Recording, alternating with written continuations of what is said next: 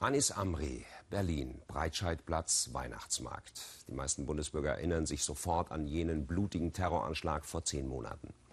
Momentan versucht ein Untersuchungsausschuss herauszufinden, wie das passieren konnte.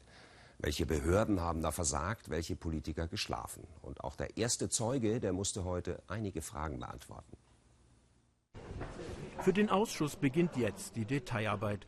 Deshalb hat Burkhard Dregger, der Vorsitzende, den Chefermittler der Polizei vorgeladen, der für die aktuelle Untersuchung und Bewertung aller Ermittlungen gegen Anis Amri zuständig ist. Gefilmt werden darf der Zeuge nicht.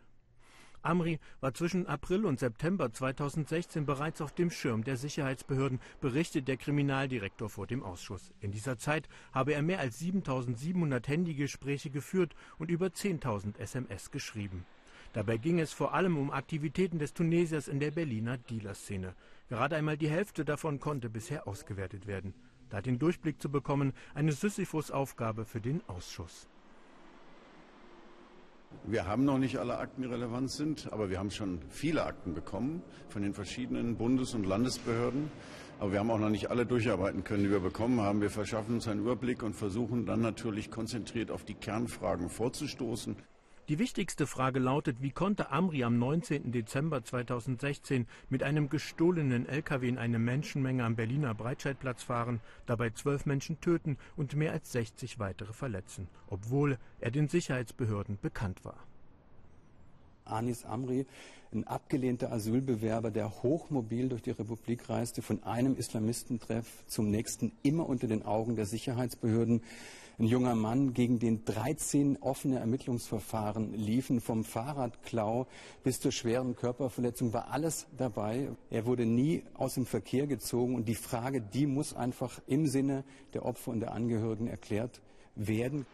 Spätestens seit Juli wird klar, dass es eine Geschichte von Pannen, Fehlern und Manipulationen durch die Sicherheitsbehörden ist. Stoff dafür liefert unter anderem der Bericht von Bruno Joost, ehemaliger Bundesrichter und vom Berliner Senat eingesetzter Sonderermittler. So wollte im Sommer 2016 die Generalstaatsanwaltschaft Amri auf die Spur kommen, der da bereits als Gefährder eingestuft war. Sie beantragt eine längerfristige Observation, die Zitat umgesetzt werden muss. Ein Ermittlungsrichter genehmigt die Überwachung bis Ende Oktober 2016, doch von der Polizei umgesetzt wird der Gerichtsbeschluss nicht. Stattdessen sollen Ermittler im Nachhinein Akten manipuliert und die Rolle Amris verharmlost, ihn als kleinen Dealer nicht als Terroristen dargestellt haben.